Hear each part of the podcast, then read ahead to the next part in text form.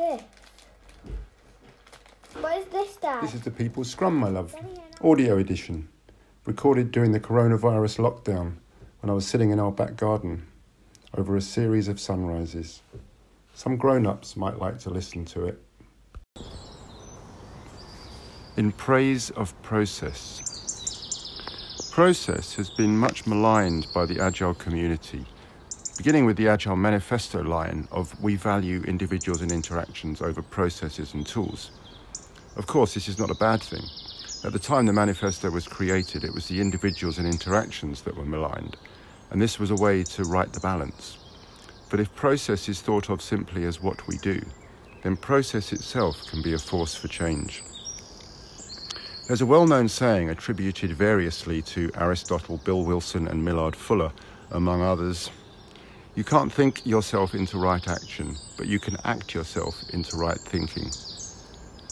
Scrum requires this. When presented with the simple framework of Scrum, many balk. It seems ridiculous, it's far too simplistic, and it can't possibly work. And yet it does. Scrum implemented well can lift a struggling company to actually deliver high quality work to customers, and it can inject new life into dispassionate, frustrated workers. We can't convince people of Scrum through presentations, case studies, or other evidence. People need to experience Scrum to truly understand it. Many won't even start.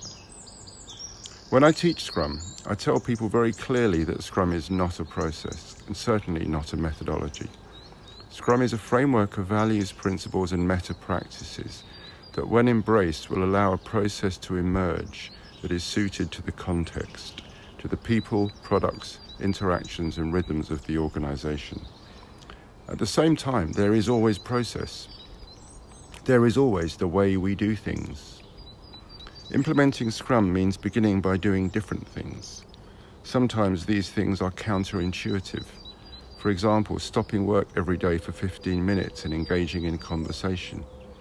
Yet in some ways, Scrum is merely a formalization of what we do anyway.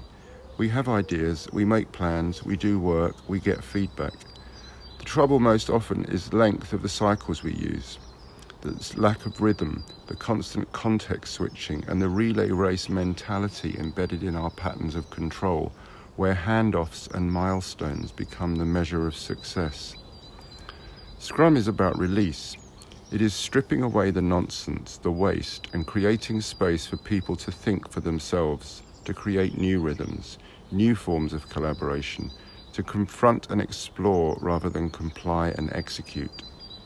A core principle of any agile method is learning, often framed as inspect, adapt. If we don't begin by doing things however clumsily, we'll have nothing to inspect. We already have process, it won't go away. What we need is better process, and we need to value process equally with people and interactions. Each depends on the other.